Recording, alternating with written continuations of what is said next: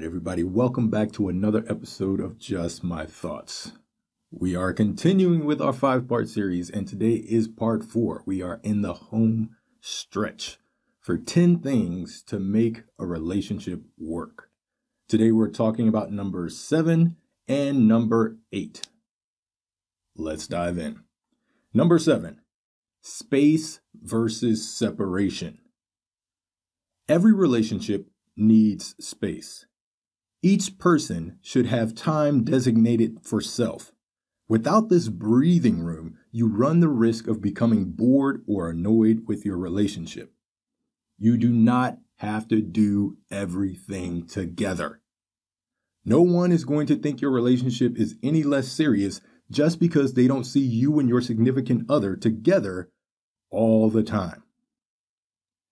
Now, anyone that has been in a relationship for a, an extended period of time knows that sometimes you just need to be in a room by yourself. Okay, just a little distance, a little space.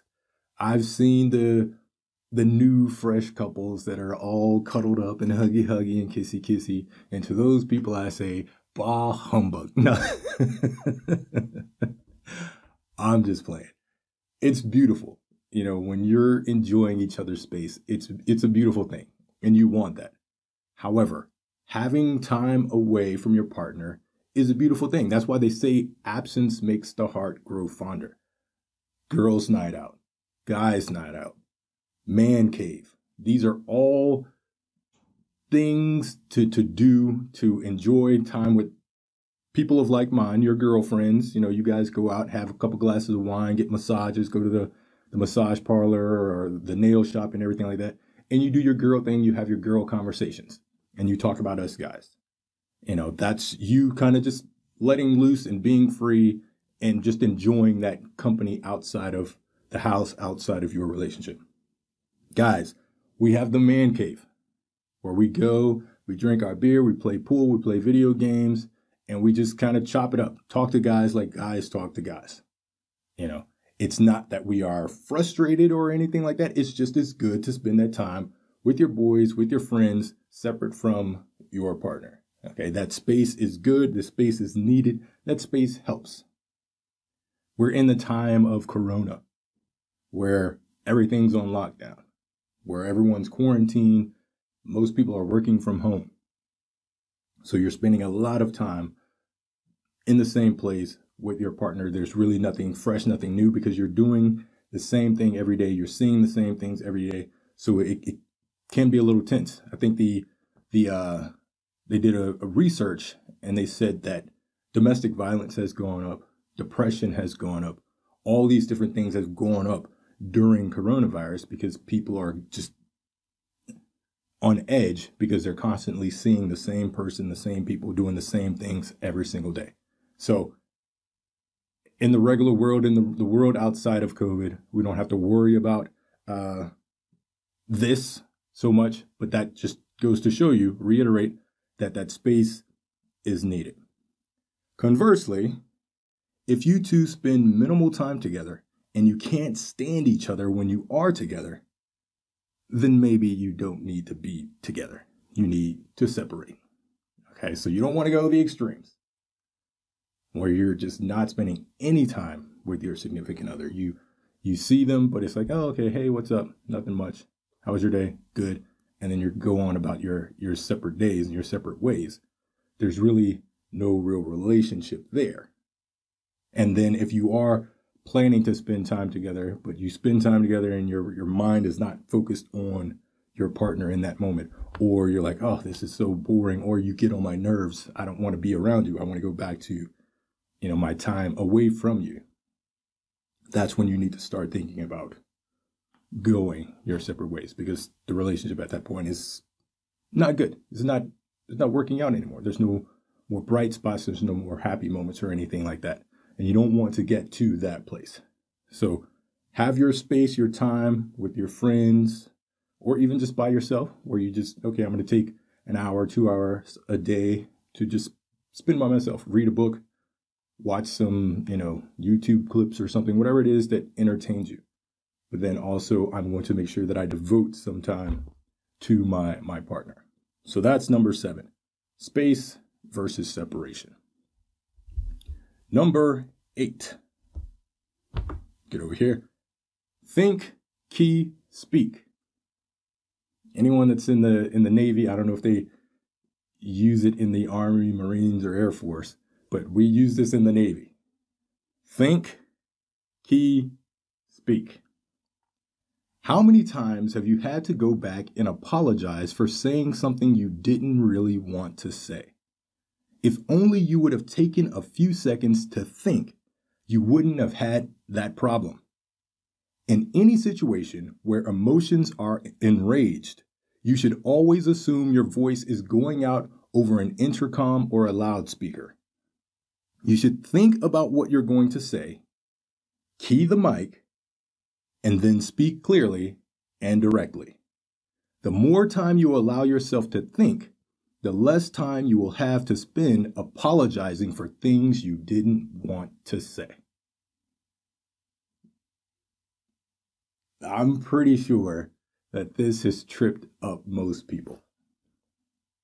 That heat of the moment when the filter is just off and the emotions are just ripping through that filter. Ah, That's when a lot of relationships are tested in that moment of heat. When things are happy and, and shiny and wonderful and lovely, you don't have to worry about that. You don't have to worry about the filter or saying things that you don't mean. It's when you're sad and upset or annoyed that you have to think about what you're going to say. Key the mic and then speak clearly and directly. Apologizing is tough because most people don't like admitting that they said something wrong or did something wrong. So the more time you take to think about, okay, let me one, get my composure, and then say what the problem is, then I can minimize saying those hurtful things to my partner that I really don't mean or saying those hurtful things that, you know, every relationship needs to incorporate euphemisms. so even if there's something that your partner did or forgot to do or said or forgot to say that annoys you and pisses you off, you need to find a euphemistic, nice way of responding.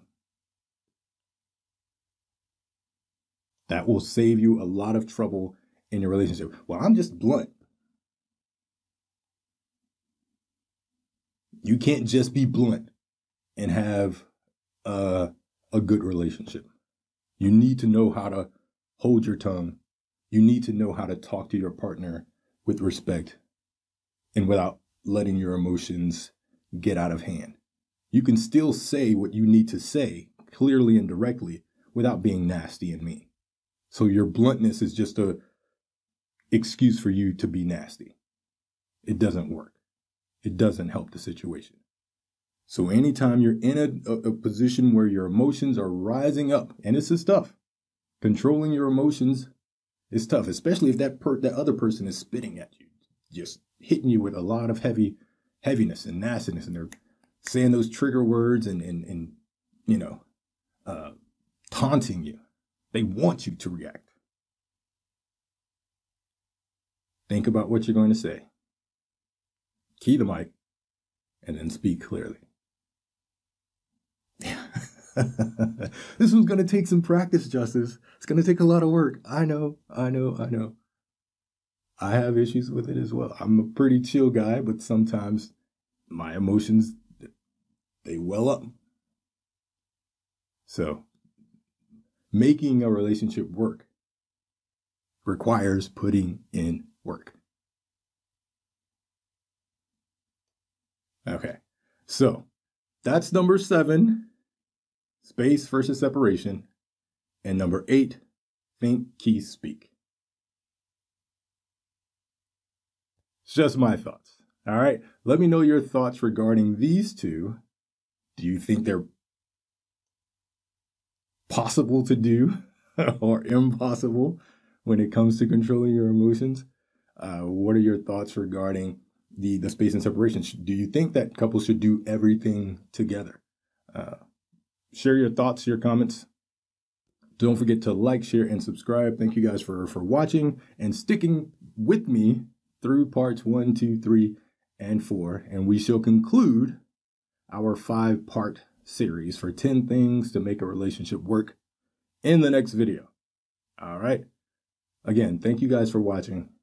I'll see you guys next time. Remember, whatever you do, do it justice.